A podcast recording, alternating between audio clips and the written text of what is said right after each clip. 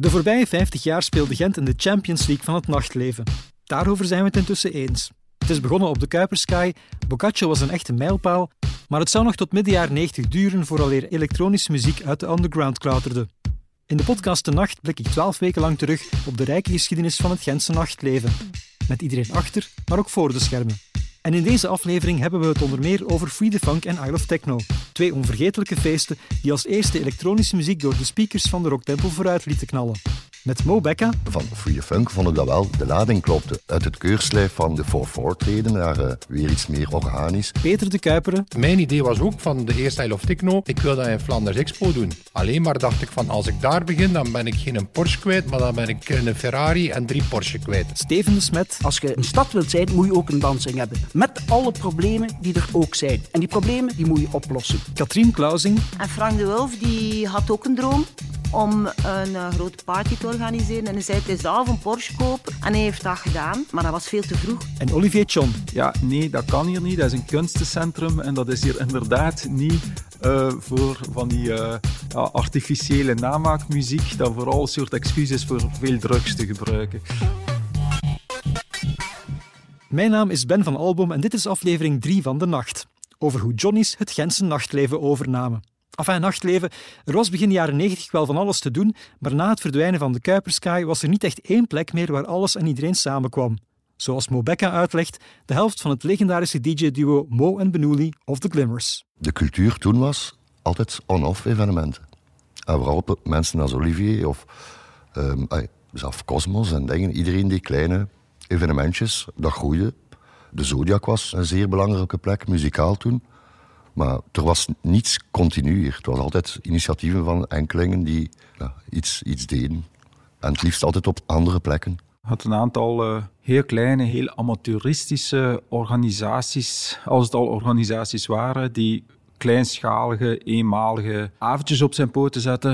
Uh, vaak op uh, te gekke plaatsen plaatsen waar het mogelijk was, omdat er ook nog geen uh, reglementering was vanuit overheid, vanuit politie. Uh, dat ja, het gegeven nightlife events was een onbestaand idee. Dus logischerwijs heb dan ook geen, uh, geen kader, geen regelgeving, geen begeleiding, geen, geen mensen bij politie die daarop konden werken enzovoort.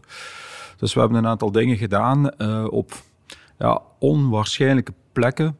Uh, een van de meest memorabele voor mij is de kelder onder um, de, de vismijn. Oh. Dus waar uh, een aantal jaren later uh, ten deze in die bowlingzaal geweest is. Gans dat gebouw is onderkelderd. Het heeft een soort U-vorm, als je dat van bovenuit bekijkt. Dat zijn ijskelders van de oude viskramen die daar waren. Dus waar, hè, um, is een, ondergrondse gang van een 100 meter lang met allerlei zijnissen. We hadden daar een toegangsluik tot ontdekt op de binnenkoer van wat nu uh, de toeristische dienst van Stad Gent is. Dat luik was geen vierkante meter groot. Een van de toenmalige DJ's, Guido, was timmerman. Heeft daar nog een uur voordat we opengegaan zijn, rap traptredes verstevigd met een wijsmachine. Maar het zijn meer dan duizend mensen in die kelder komen feesten op zo'n nacht. Uh, letterlijk een kat-en-muisspel met politie die klachten kreeg, die wist dat er iets gaande was, maar het niet heeft kunnen lokaliseren waar het was. Het is onwaarschijnlijk toch, zo verhaal. Zeer goed geïsoleerd. ja, ja een middeleeuwse muur van twee meter dik. uh, dus... Uh, ja, dat zijn uh, zeg maar uh, de wilde jaren, de pioniersjaren. Leuk, veel indianenverhalen, maar langs de andere kant ook, als je wat ouder wordt en je denkt daarop terug. Oh jee, dat daar iets gebeurt. De verantwoordelijkheid op je jonge schouders. Je bent 20 jaar, 21 jaar, denk daar niet bij na. Uh, dat is genoeg voor andere mensen hun levens te verwoesten. Dat is genoeg voor je eigen leven te verwoesten. Uh, er is een dode gevallen op een van die allereerste feesten in Gent. Uh, in de afgebroken fabriek Alsbergen van Oost op de Tronkse Steenweg. Is er iemand tijdens het feest ergens op een plek dat er niet moest zijn, maar bon, en zo ook een, een leegstaand industrieel pand, toch ergens op een dak gekropen, door een dak gevallen. Ja, de jongen is daar gestorven, uh, omringd door zijn ouders. Die, die mocht niet verplaatst worden. Uh, dus dat is dan wel de schaduwzijde van, uh, van die pioniersjaar. Maar langs de andere kant, ja, je ziet dat op dat moment is er nog niet veel, maar er hangt al veel vonken en al veel kruiddamp in de lucht. Dus je voelt van, er gaat hier iets gebeuren. Voor Olivier John, die toen dus al feesten organiseerde, was het snel duidelijk. Er hangt iets in de lucht. Maar ook Steven de Smet, vandaag hoofdcommissaris van de Gentse politie, had al vlug iets in de mot. Weten we dat, hoe dat alle regels uiteindelijk gekomen zijn? Door het Heizeldrama in 85. Daar is het eigenlijk mee begonnen. 39 doden in Brussel tijdens een voetbalwedstrijd. En dan werd er inderdaad vastgesteld dat rond evenementen, want ook voetbal is een evenement, dat er absoluut geen regels waren. En zo is dat eigenlijk een beetje gegroeid, dat ook die events, de andere, dat die onder die regelgeving vielen. In 1989 was dat ook, moest eh, elke stad of gemeente die een eerste klas voetbalclub had, moest een veiligheidsofficier hebben. En ondergetekende zat op dat moment dat die telefoon binnenkwam bij zijn toenmalige korpschef. Een korpschef die eigenlijk wist in voetbal dat een bal rond was en zei, Steven, dat zou iets voor u zijn. En zo ben ik veiligheidsofficier geworden en heb ik mijn voetbal uh, daar ja, volledig in ontwikkeld. Maar moet eerlijk zeggen, dat was een verschrikkelijk enge wereld. Ja? Je moest altijd enorm discussiëren om toch maar iets van veiligheid gerealiseerd te krijgen enzovoort. Dat was zeer moeilijk. En dan had ik het geluk als jonge officier hier in het Gentse dat er daar zo ja, van die uh, anarchisten waren, gasten waren, die uh, zich bezighielden dan met events in, in de donker te organiseren. En je kwam daar dan mee in contact. En dan moet ik wel eerlijk zeggen, voordat je in de voetbal moest discussiëren over veiligheid en dat men probeerde de veiligheid altijd af te wikkelen op de maatschappij, want dat was hun probleem niet, dan moet ik toch eerlijkheidshalve toegeven bij de organisatoren van events, als je over veiligheid begon te praten, dan kreeg je daar oor en oog. En voor mijzelf was dat wel, wauw, ja, hey, we kunnen hier iets samen doen. Ik kan mijn ding doen, want uiteindelijk was het ook mijn job. En zij luisteren en ze doen dan nog ook wat ik vraag. Dus op die manier denk ik dat er een basis gelegd geweest is in Gent, met, zeker met de I Techno's. En als ik me niet vergis, waren de eerste hier in de vooruit. Maar uiteindelijk is dat geëindigd met de grote I Techno's in, in de Flanders Expo. Met 36.000 jongeren, hè, de 10 Days Off. Uh, tijdens de Gentse feesten was ook een, een afzonderlijk verhaal met Rudy Victor Akkaert enzovoort enzovoort. En ik denk, laat ons wel eerlijk zeggen, dat Gent op dat gebied anarchistisch genoeg is om mensen samen te verbinden en samen zaken te gaan realiseren. Maar ik denk dat op... Uh, we zitten hier in de Vooruit. En de Vooruit was heel belangrijk in de jaren 90 als muziekcentrum. Omdat, uh, ik denk, maar moet mij corrigeren als de datums niet meer volledig kloppen, want we weten dat niet meer. Maar de AB is dichtgegaan in Brussel omdat ze problemen hadden met buren. En dan is echt wel de vooruit het muzikale rockcentrum, muzikaal, maar vooral rockcentrum geworden van België. Waar dat Nirvana passeerde, Jane's Addiction, Smashing Pumpkins. Iedereen passeerde hier in de vooruit. Ik woonde dan in Kortrijk, ik had mijn club 55 in Kortrijk. Ik kwam heel veel naar de vooruit. En ik heb zo ook Chris Verleijen leren kennen en Herman Schuurmans hier in de vooruit. Dus op dat vlak had je wel de vooruit die een belangrijke muzikale rol en centrum was, met dank aan de AB die dan uh, dicht was. Dus, um, maar als je dan spreekt over nightlife, dan was het inderdaad, denk ik, hier in Gent en van, van parties en dingen op dat moment eerder armoedroef, denk ik. Voor wie zich afvroeg waarom Peter de Kuiper daarnet over Herman Schuremans begon, de peetvader van Rock Wechter was toen ook in Gent actief als concertpromotor. Hij runde samen met Chris Verleijen On The Rocks, dat later zou opgaan in Live Nation, en samen organiseerden ze ook heel wat concerten in de Vooruit.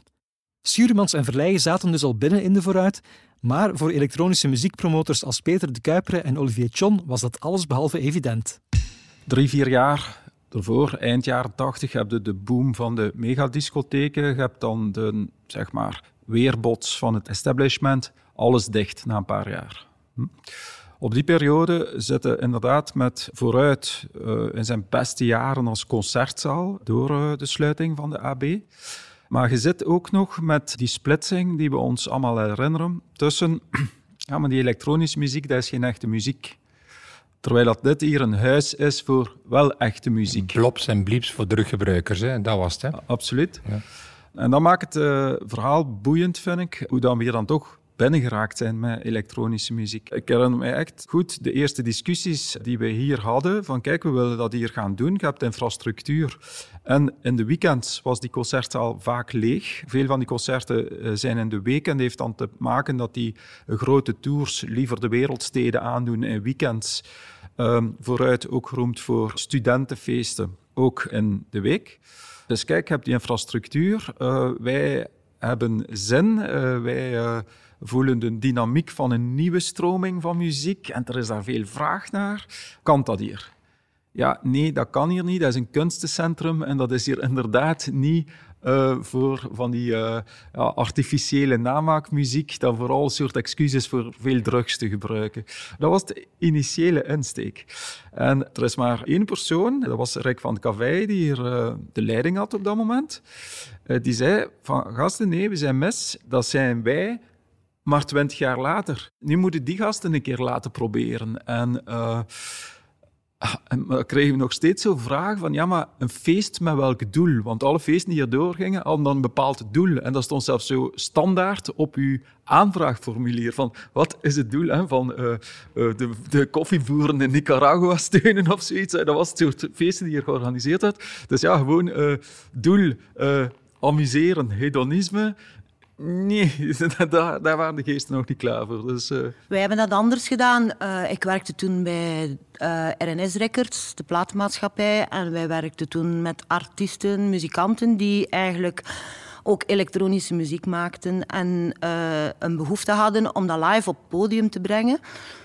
Ik spreek over uh, Biosphere, Sun Electric, Locust, Mark van Hoendus, Kenichi. En toen hebben wij uh, uh, Schuurmans aangesproken. En die had daar geen oren naar, want uh, ik ging daar ook mee naar de radio. En de radio had daar ook niet zoveel oren naar. Of, allee, totdat Technoviel begon, dat radioprogramma van Rudy Akkaert. En ondertussen zaten wij op ons honger, want die artiesten wilden ook toeren. En in Nederland was er daar heel veel plaats voor. De rocktempels, zowel in grote als in kleine steden wilden al die groepen live uh, laten optreden, maar in België was er daar nog geen plaats voor. En vermits dat wij in Gent zaten, met ons hoofdkwartier van de platenmaatschappij, wilden wij dat ook in Gent brengen. Dan hebben wij kleine clubjes aangesproken, zoals de Demo Crazy.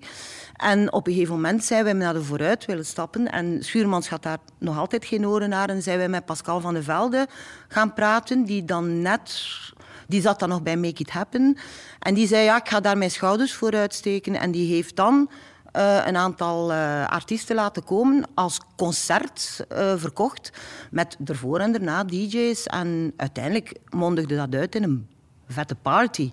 Maar het was rond een live concert van de een of de ander. En dat was... Op die manier hebben wij dat zo verkocht en kregen wij de vooruit helemaal vol. Katrien Klausing, die toen voor RNS werkte, is er dus in geslaagd om via concertpromotor Pascal van de Velde de vooruit binnen te geraken. En Olivier Chon, die hier in 93 neerstreek met Free the Funk, ging via Rick van de Caveille van de vooruit zelf. Peter de Kuiper daarentegen had als de West-Vlaming uit de eerste aflevering van deze podcast niet dezelfde connecties. Maar hij slaagde er wel in om Herman Schuremans te overtuigen van wat uiteindelijk I Love Techno zou worden. De eerste editie daarvan vond plaats in november 95 in Vooruit voor amper 600 man. Op de affiche Jeff Mills, Richie Houghton, Trish, Pierre en Daft Punk. Ik had Fuse natuurlijk in, in, Brussel. Um, en dat stoorde mij mateloos dat inderdaad techno werd gezien puur en alleen als blobs en blieps voor druggebruikers. Omdat ik daar echt wel de muzikale kwaliteiten in zag. En voor mij was het en wou ook van de Fuse ook een soort van AB maken van elektronische muziek in Brussel. Ik wou daarnaast ook vooral die muziek naar een breder publiek brengen en dan vooral ook die rockmensen daarvan gaan overtuigen. Um, en dat was voor mij was er maar één persoon die mij daarin kon helpen. Uh, dat ik dacht van als er één iemand is die kan deuren openen, um, dan is dat wel Herman Schuurmans. Dus ik ben naar Herman Schuurmans toegestapt met een cassette. Um, met daar Laurent Garnier op, Underworld, Aphex Twin, um, Daft Punk waarschijnlijk ook. Of nee, Daft Punk nog niet, want die waren er, die hadden nog niks uit. Maar en ik denk dat Herman niet zozeer overtuigd was van die muziek of zoiets, maar eerder ja, Peter, die weet het wel, die heeft een club in Brussel, um, die staat er, we gaan dat proberen. En dan heb je natuurlijk, en dan valt in een puzzel zo wat ineen. Als ik bel naar de vooruit en zeg van ik wil een techno-event uh, doen, dan is dat nee, nee, nee, nee, we willen dat niet. Als Herman Schuurmans belt en naar Rick van de Café en zegt van ik heb iemand die dat, die dat gaat doen en ik sta daar garant voor, dan zegt hij, ah ja, oké, okay, tussen al onze concerten door gaan we wel ook een keer een techno-eventje proberen. Dus ik had van in het begin door dat ik wel iemand, een partner nodig had die mij die credibiliteit bij de vooruit, ook bij de politie moest geven van ja, dat kan wel zijn dat er drugs zijn en dat kan wel hier en daar, maar we gaan dan wel zorgen dat dat zo deftig mogelijk wordt georganiseerd. En het gaat niet om de drugs, het gaat om de muziek. Het feit om dan een Jeff Mills te plaatsen op een rockpodium van de vooruit, wat dat dan een puur rockpodium was, was natuurlijk ook een statement die kon tellen. Ik herinner mij dat die roadies van Chris Verleijen van zijn allemaal mannen met lang haar, hardrockers, mij kwamen vragen van, en waar staat de gitaar?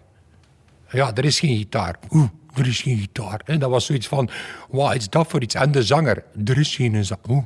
Nee, alleen DJ. Oh, is het een trouwfeest misschien? Allee, bedoel, dus ja, dat was voor hen zo shocking. En dat was zo anders dat zonder, zonder mij daar met Herman Schuurmans, uh, hem daarin te betrekken, en Chris Verleijen dan natuurlijk ook, denk ik dat we nooit zo vlug, zo groot zouden kunnen geworden zijn, omdat we telkens zouden gebotst hebben op die vooroordelen die er waren bij de vooruit, bij de politie, bij de gouverneurs en zo verder, en bij de procureurs en zo verder en zo verder. Dus uh, ik denk dat Herman vooral het, uh, het potentieel zag van Peter ziet in die muziek dat ik niet zie. Zo'n beetje van, ook een beetje van hetgeen dat ik twintig jaar terug zag in rock of tien jaar terug in rock, ziet Peter nu in techno. Ik moet dat een kans geven. Het eerste wat we hier gedaan hebben is, uh, is hete Free the Funk. Hè? Naam is een beetje misleidend. Uh, want het was geen funk die we draaiden, hè Mo? Nee, maar in, in de context dat het toen... De house en techno waren wel al established genres, met elk andere... had de Fuse en dat was geen house. Café L'Anvers was house, de Fuse was techno. En plots kwam al die uh, trip-hop, hoe dat ze het genoemd hebben, waar dat er veel meer naar het verleden weer gekeken, naar funk en zo, maar op een andere manier. Ook heel, zeer elektronisch ook. Um, ja, we hebben het in Nation X ja, ja, ook lang samen gedaan. Dus, ja, dus dat, dat was allemaal die, een nieuwe stroming die binnen de elektronica aan het ontplooien was. En van Free the Funk vond ik dat wel. Het klopte, de lading klopte uit het, uit het keurslijf van de, de 4-4 treden naar uh, weer iets meer organisch. Free the Funk en Isle of Techno zijn ontegensprekelijk twee parties die elektronische muziek in Gent meer op de kaart hebben gezet. Maar nog voor de eerste editie van Free the Funk in 1993 vond in Gent nog iets plaats. Niet zomaar iets, een feest in de immense Floralienhal met toen al grote namen als Carl Cox, Sven Veet en Jam Spoon. In 92 was dat en het ding heette World Party 2. Zo'n locatie, zo'n affiche, dat moet toch echt gewoon een massive rave geweest zijn. Ik werkte toen voor News, net opgestart. Hè. Musicman, distributie. En Hessel, die dan de zaakvoerder was. Tieter Hessel of Hessel Tieter, ik weet het nog altijd niet. Uh, samen met Lieve van den Broek en Tuur Praat. Die zeiden, ik deed de marketing en de promo. Die zeiden van Katrien, we moeten iets op foto zetten in, in België om onze muziek te promoten. En ik heb toen mensen ontmoet die, allee, die langsgekomen zijn. Uh, die in Antwerpen iets wilden doen, in het Sportpaleis. Dat was echt big, big news. En Frank de Wulf die had ook een droom om een uh, grote party te organiseren. En hij zei, het is daar een Porsche kopen. En hij heeft dat gedaan. Um, maar dat was veel te vroeg. De timing was veel te vroeg. Wat hij daar van technologische snufjes op poten gezet heeft met ronddraaiende wereldbollen die ondertussen alles filmden, dat was echt fenomenaal, maar er was geen kat. De portiers, dat was maffia. De garçons, ze hebben alle garçons van alle clubs bij elkaar geroepen om daar garçon te spelen. Er verdween geld. Heel het Citadelpark dat zat precies vol met dealers. En er was een meisje van Radio 1, een stagiairke, die daar overal interviews... Ik ga dat kind nooit vergeten, die was overal interviews aan het afnemen van iedereen die naar daar ging. Maar dat meisje was zo naïef, zo braaf meisje die ambitie had om voor de radio te werken en eigenlijk niks afwist van die muziek. En die was gewoon dealers aan het interviewen, mensen die drugs gepakt hadden aan het interviewen, die portiers aan het interviewen. En die had een fantastische reportage, zei ze. Maar wat er daar gebeurde, alles liep fout. Alles is fout gegaan. En we hebben niet veel publiek kunnen bereiken. Dat is nooit vol geweest. Dat is nooit vol geweest. Maar de timing was veel te vroeg. Wat dat er ook was, van de muziek was fenomenaal. Sven Veet draaide daar ook. Carl Cox, inderdaad. Iedereen die iets betekende draaide daar. Want dat waren ook allemaal collega's van Frank de Wulf. En eh, die kwamen dat allemaal met plezier doen. Maar die hebben niet allemaal hun geld opgeëist na, na, nadien. Dat was super chic. Maar de bassen waren zo, zo, zo diep. Allee, het geluid was zo machtig dat, dat ze het in Dijn hoorden. Allee, ik weet ook niet hoe dat, dat kan, maar tot daar kon je alles horen. Of kon je zo ja, de bassen horen of de dijn. Ja, een heel spijtige ervaring, maar allee, een grote ervaring. We hebben er heel veel uit geleerd. En Frank zei, voilà, dan gaan we in een Porsche. Maar ik denk dat natuurlijk het, het voorbeeld was Mayday. Hè? Wat, wat dat Frank, Frank natuurlijk ook kende in Duitsland. Mayday, Düsseldorf of Dortmund. Ik Allemaal Düsseldorf, Dortmund. Ja, dus ja, het was waar, waar ze 20.000 mensen samen kregen. Waar Frank de Wulf ook ging draaien. Dus voor mij was dat ook het, voor, het, het, het, voorbeeld van I Love Techno. Alleen maar, zei ik, uh, was ik misschien op dat vlak iets realistischer. Dat ik dacht van, in één keer 20.000 mensen samen krijgen... Dat, zie ik heel, dat, dat, dat lukt niet. Je moet iets opbouwen. De eerste Mayday was ook veel kleiner. Want mijn idee was ook van de eerste I Love Techno... Ik wil dat in Flanders Expo doen.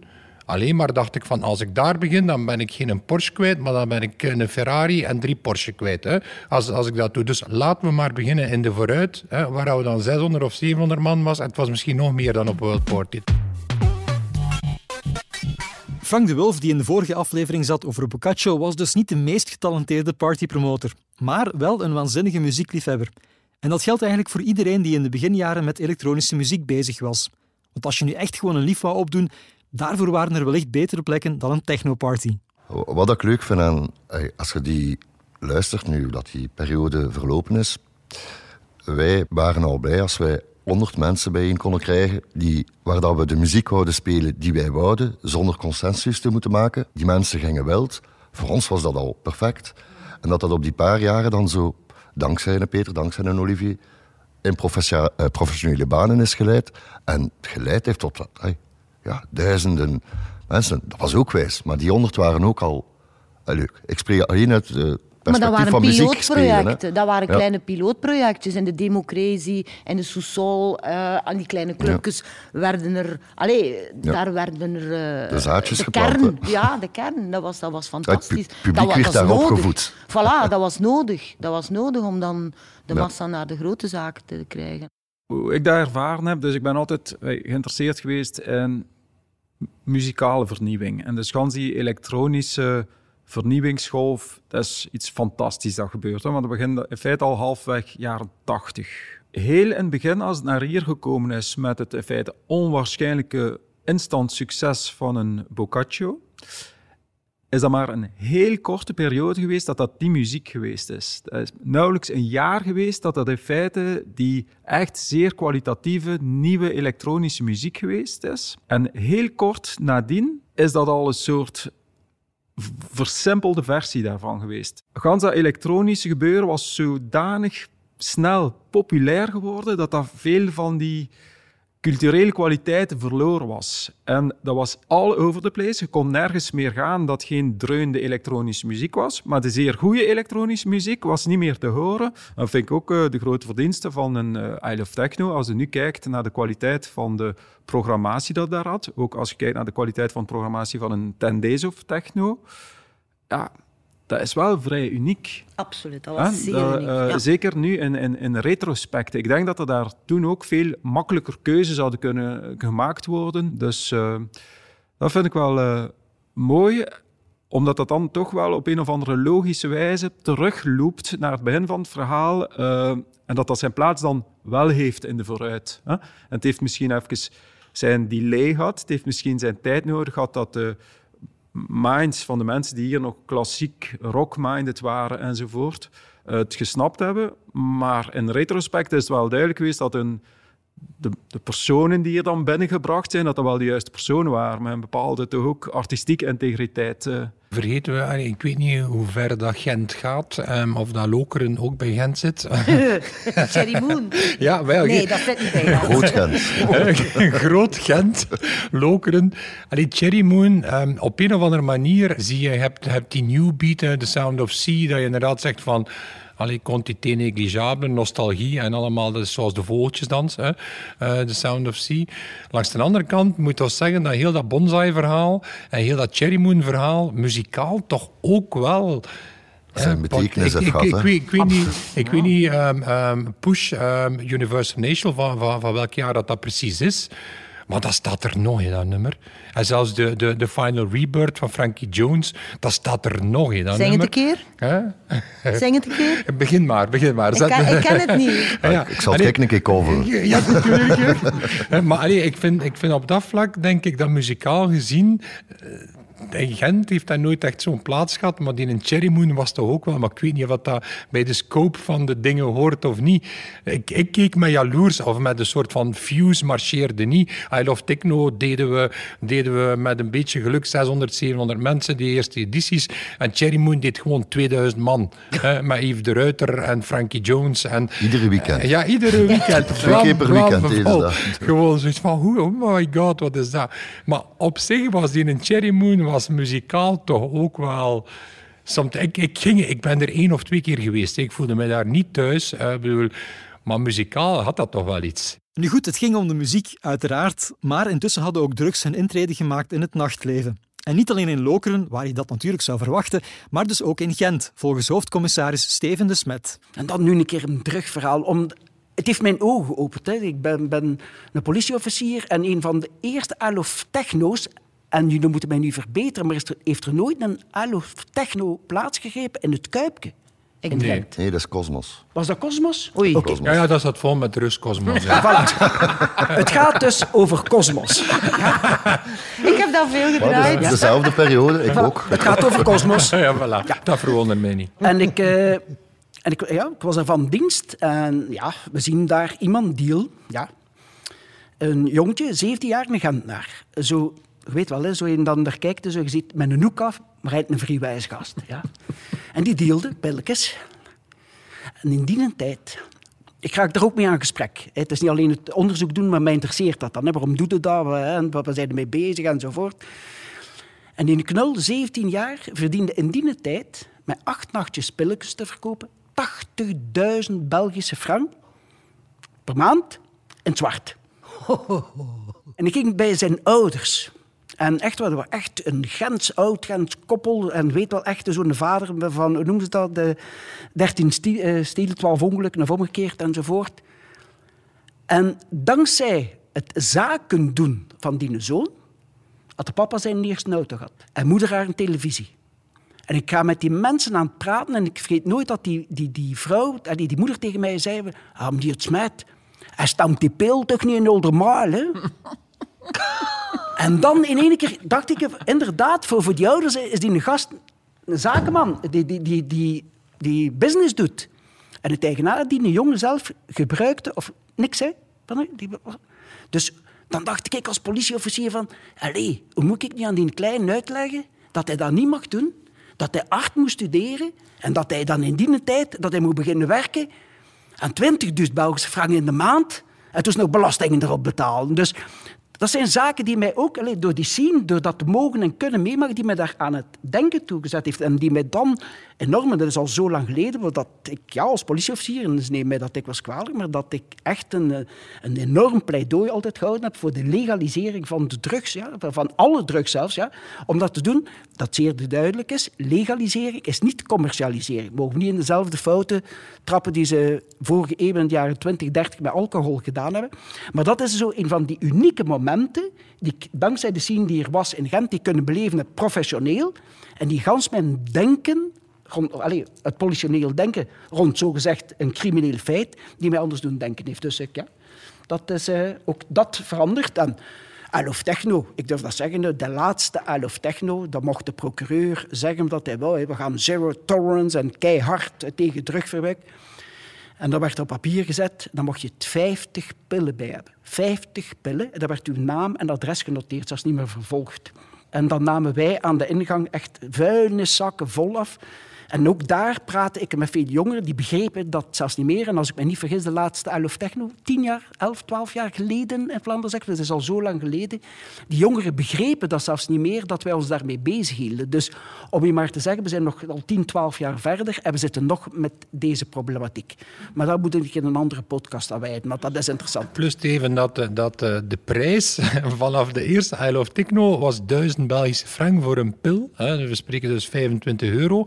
Laatste Isle of Techno gaat nog 2 euro geweest zijn. Hè? Dus dat is waanzin hoe dat, dat een commodity is geworden, hè? om het in marketingtermen te zeggen. Ik weet nog, in Dus, een Boccaccio was dat 2000 frank of zo. Ja, Bij ja. Hans in het begin, dat was, was Waanzin, hè? wij, wij, wij konden dat niet doen, want dat geld niet. Maar de paar mensen, die dat, dat was zo duur en dat dat nu Net een centime is. Ik hè. heb wel dat, dat aan de jongeren altijd gezegd, hoe dwaas kunnen zijn. Een pil kopen van een die het niet kent, is dan nog slikken ook. Dus dat is dan mijn alternatief. En dat mag ik zeggen, in de tijd met Chris Verleijen, Elf Techno, hebben wij nog ganse concepten opgezet. eh, voor u drugs te laten controleren. Maar dat men nu zo gezegd eh, de vernieuwingen. En wij deden dat al met Elf Techno. Hè. Vreemd genoeg, en dat was eh, voor mij frustrerend. En ehm, eh, nu, 25 jaar later, die discussie herhaalt zich. En die standpunten zijn niet geëvolueerd. Je hebt daar nog een even krampachtige houding. Als je dan kijkt, datzelfde jaar, vorig jaar, loopt hier eh, dat programma dat men dat politieteam volgt hier in Gent. Dat die jongens zelf zeggen, jongens, op de 20 jaar dat ik een job doe, is dat hier maar nog veel, veel tegenwoordiger. Dat is gewoon een alomtegenwoordig maatschappelijk gegeven. Dat is, ja, lijkt dat we allerlei dingen doen om ons goed te voelen. Is dat teruggebruik? Ja, je kunt er geen mening over hebben, maar je kunt niet de mening hebben dat het er niet is. En... eh, om dan altijd zo sterk dat te koppelen aan een bepaalde entertainmentsvorm of een muziekgenre, ik vind dat, ik vind dat intellectueel oneerlijk. Maar ik vind, allee, je spreekt daar over een krampachtigheid. Ik denk dat dan in Gent, ik heb daar inderdaad ook eh, Kompas ook begeleid met, eh, eh, met het moment van die sluiting naar, eh, naar het stadsbestuur toe en naar de burgemeester toe. Ik vond dat toch wel een redelijk, een heel, niet krampachtig, maar eerder pragmatisch en realistische visie. Ik heb ook de dag dat hij gesloten is, mocht hem altijd bellen. Ik heb de dag daarna naar de burgemeester gebeld. Als je de eer hebt om u een stad te noemen, en voor mij is Gent een wereldstad al wel, hè, dat we weten dat het zeer klein, voor mij is, is het een wereldstad. En je hebt geen dansing. Waar moet je je kinderen dan naartoe sturen? Elke dag, eh, elke weekend in een auto, 50, 60 kilometer verder, 120 kilometer per weekend, weekendongeval. Ja? Als je een stad wilt zijn, moet je ook een dansing hebben. Met alle problemen die er ook zijn. En die problemen, die moet je oplossen. En daar is iets, ja, die, die evolutie, hè. Ik, ik, ik voel dat ook aan, dat we er ooit mee begonnen zijn, dat we allemaal kunnen creëren met I Love Techno. En dan is er lijken zo'n gat gevallen. En het is like dat, we, dat de geschiedenis zich opnieuw stelt, dat we opnieuw moeten beginnen en dezelfde problematiek. Jongens, dit is de wereld waar dat we in leven. Op welke manier gaan we dat nu aanpakken? In plaats van ons daar de, de, de war on drugs enzovoort te proberen gaan creëren, die toch niet helpt. Na 42 carrière al bij de politie durf ik dat ook stellen, dat dat ook niet helpt. Misschien moeten we het toch nog heel even hebben over de muziek. En dan hebben we het in deze podcast nog amper gehad over dat andere Gentse wereldmerk dat in de jaren 90 platen uitbracht van toonaangevende producers als JD, Biosphere, Ken Ishii en Aphex Twin. Ik heb het uiteraard over RNS Records van Renaat van de Papelieren en Sabine Maas.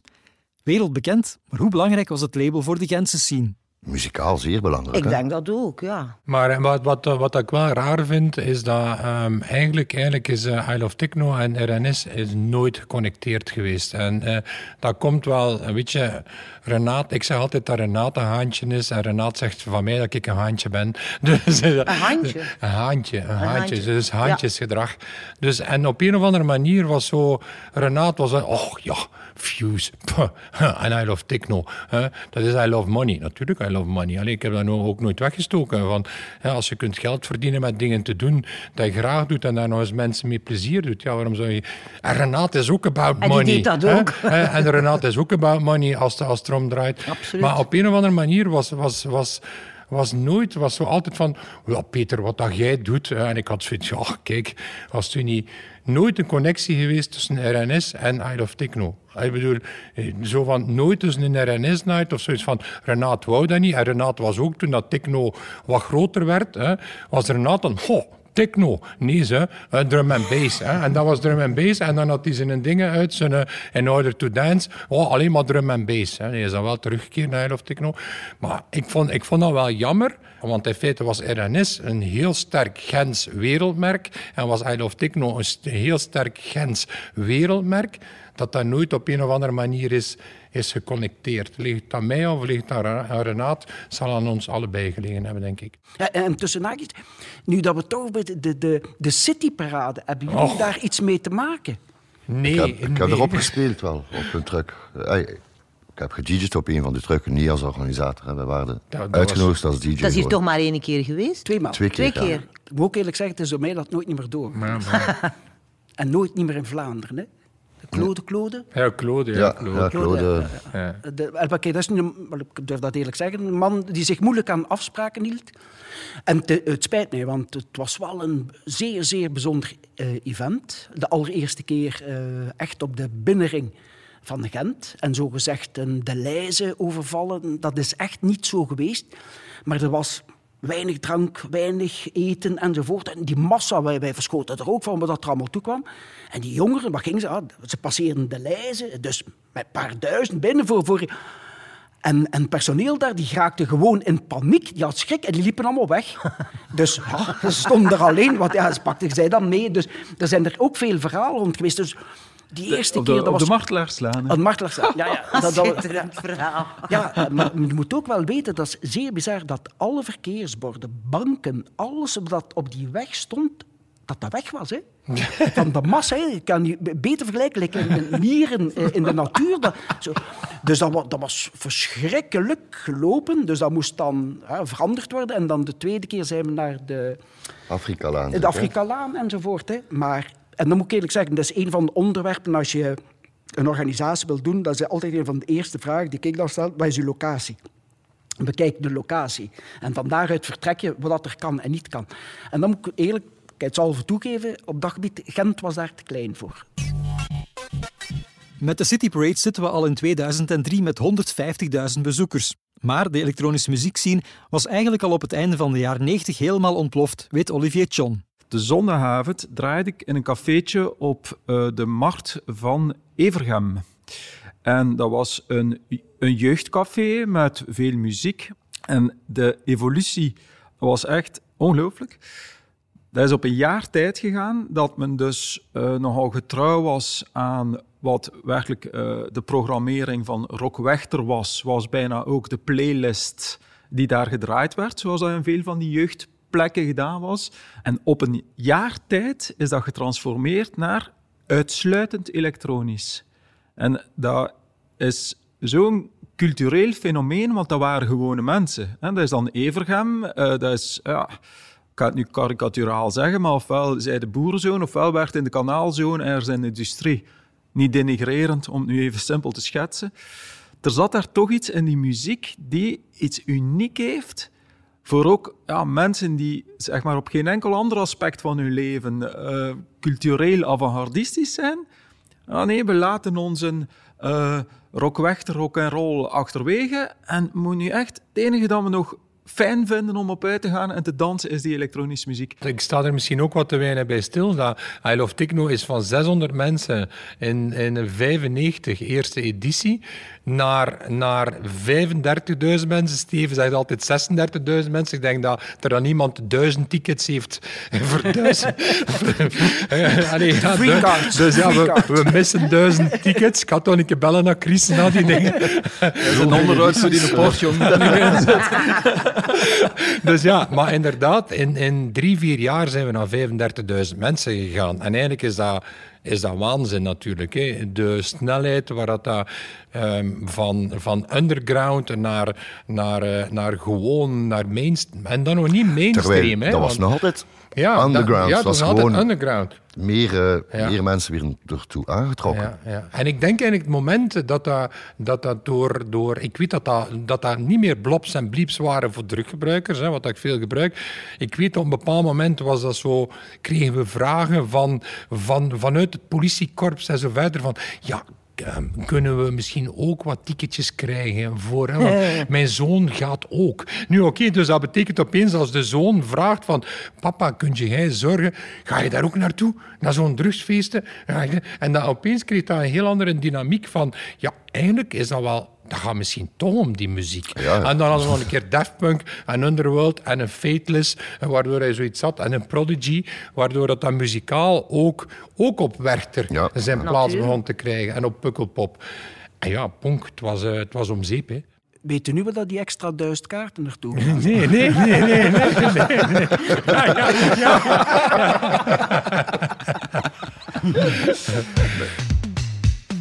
En zo komen we aan het einde van de jaren 90. Het einde ook van deze aflevering. Het einde van Isle of Techno voor Peter de Kuiperen en het einde van Free the Funk voor Olivier Chon. Om de duur werd Free the Funk sterk gekoppeld ook aan één bepaald muziekgenre. En ik heb daar nooit van gehouden. En uh, met Free the Funk hadden we dan iets te veel de stempel van ja, een zeer boeiende muziekstroming.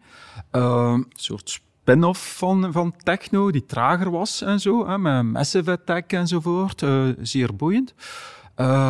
Maar dat was het. En dan hebben we gestart met Poplife, wat we tien jaar gedaan hebben. Die dan ja, ook alweer met een ja, bijna een ander hoofdstuk uh, van de dansmuziekgeschiedenis uh, samenhoren. Een andere platenbak, En uh, ja, maar heel gemengd. En dan zie je dat. Hè. Je komt een beetje los uit dat harnas van in dat ene genre bijna te moeten werken. Naar dan hè, die, die nieuwe elan van en laten we nu gewoon alles door elkaar draaien.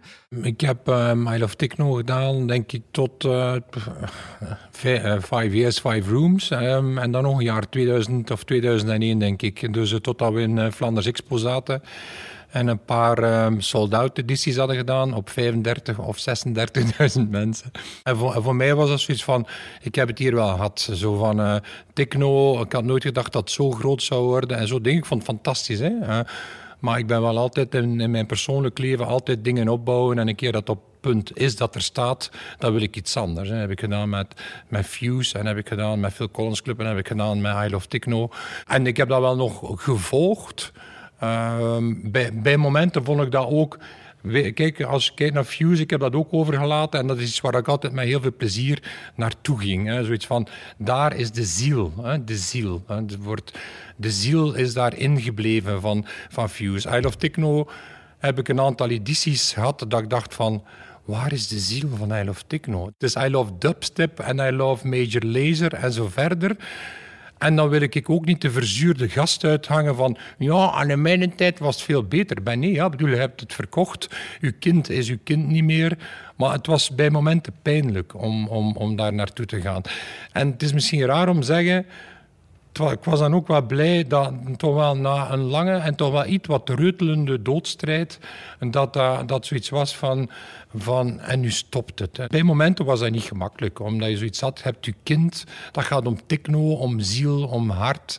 En, en uh, dat was er wat uit. Maar je moet dat natuurlijk ook, ze hebben ervoor betaald. Je, hebt het, je moet dat niet beginnen zagen en zeuren. Wat ik nu wel een keer kan doen. Zeg. Want, want, want allee, nu, nu bestaat het niet meer. En, uh, en dan kun je dat inderdaad dan afronden. Hè. Heb je zo van een closure daarmee gemaakt. Als ze terug uit de kast zouden halen, want het blijft een sterk merk, want hij draait of keert, dan hoop ik dat gaat mijn, gaat mijn respect zijn van de, van de oorspronkelijke ziel.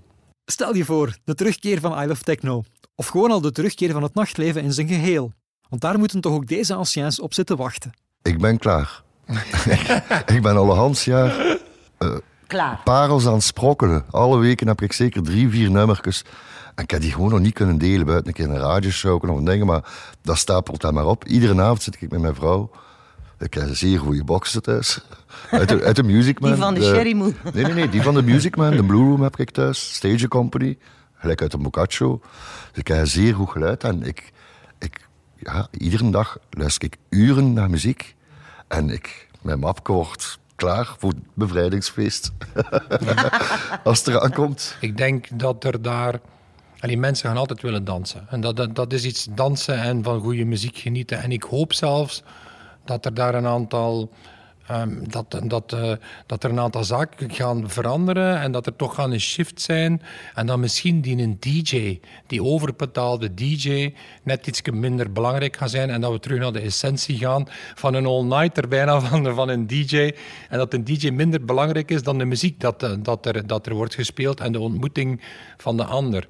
Ik hoop dat na corona dat we dat daar gaan uitgeleerd hebben van het gaat om de ander ontmoeten. Hè. Het gaat om de mensen ontmoeten. En het gaat om goede muziek die ons, die ons samenbrengt. En niet allemaal kijken naar een DJ die geen connectie legt met het publiek. Dus ik denk dat het gaat ontploffen. En het gaat ontploffen omdat we elkaar gaan ontmoeten.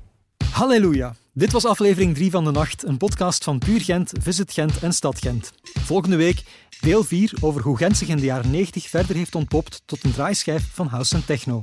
En als je intussen nieuwsgierig bent geworden naar hoe Free the Funk en Art of Techno in de jaren 90 ook weer klonken, er staat een gloednieuwe playlist op Spotify. Gewoon op Spotify op zoek gaan naar De Nacht. Je kan er dan meteen ook naar luisteren als je de wandeling doet die bij deze podcast hoort en die je langs alle legendarische nightlife-plekken in Gent voert. Die wandeling staat dan weer op walklocal.gent. Vergeet niet om deze podcast te volgen en liken, want dat is tof. En dan rest mij nog om een heleboel mensen te bedanken. Pieter Santens van House of Media voor de opname en montage, Bart Meiskens voor de productie, The Glimmers voor de muziek, Floor Windels voor de vormgeving en Thierry van Dort voor de fotografie. Dikke merci ook aan Kunstencentrum Vooruit, Walkie Talkie, Louisa Salens, Tom van Houten, Thierry Bogaert, Jules Gaïde, Lana Bouwens, Sam Vijs, Louise-Marie Kerkhoven en Stefan Brakke. En merci ook aan De Morgen en Humo, waar je alle afleveringen van deze podcast eerst twee weken exclusief kan beluisteren op de site en in de app. Tot de volgende!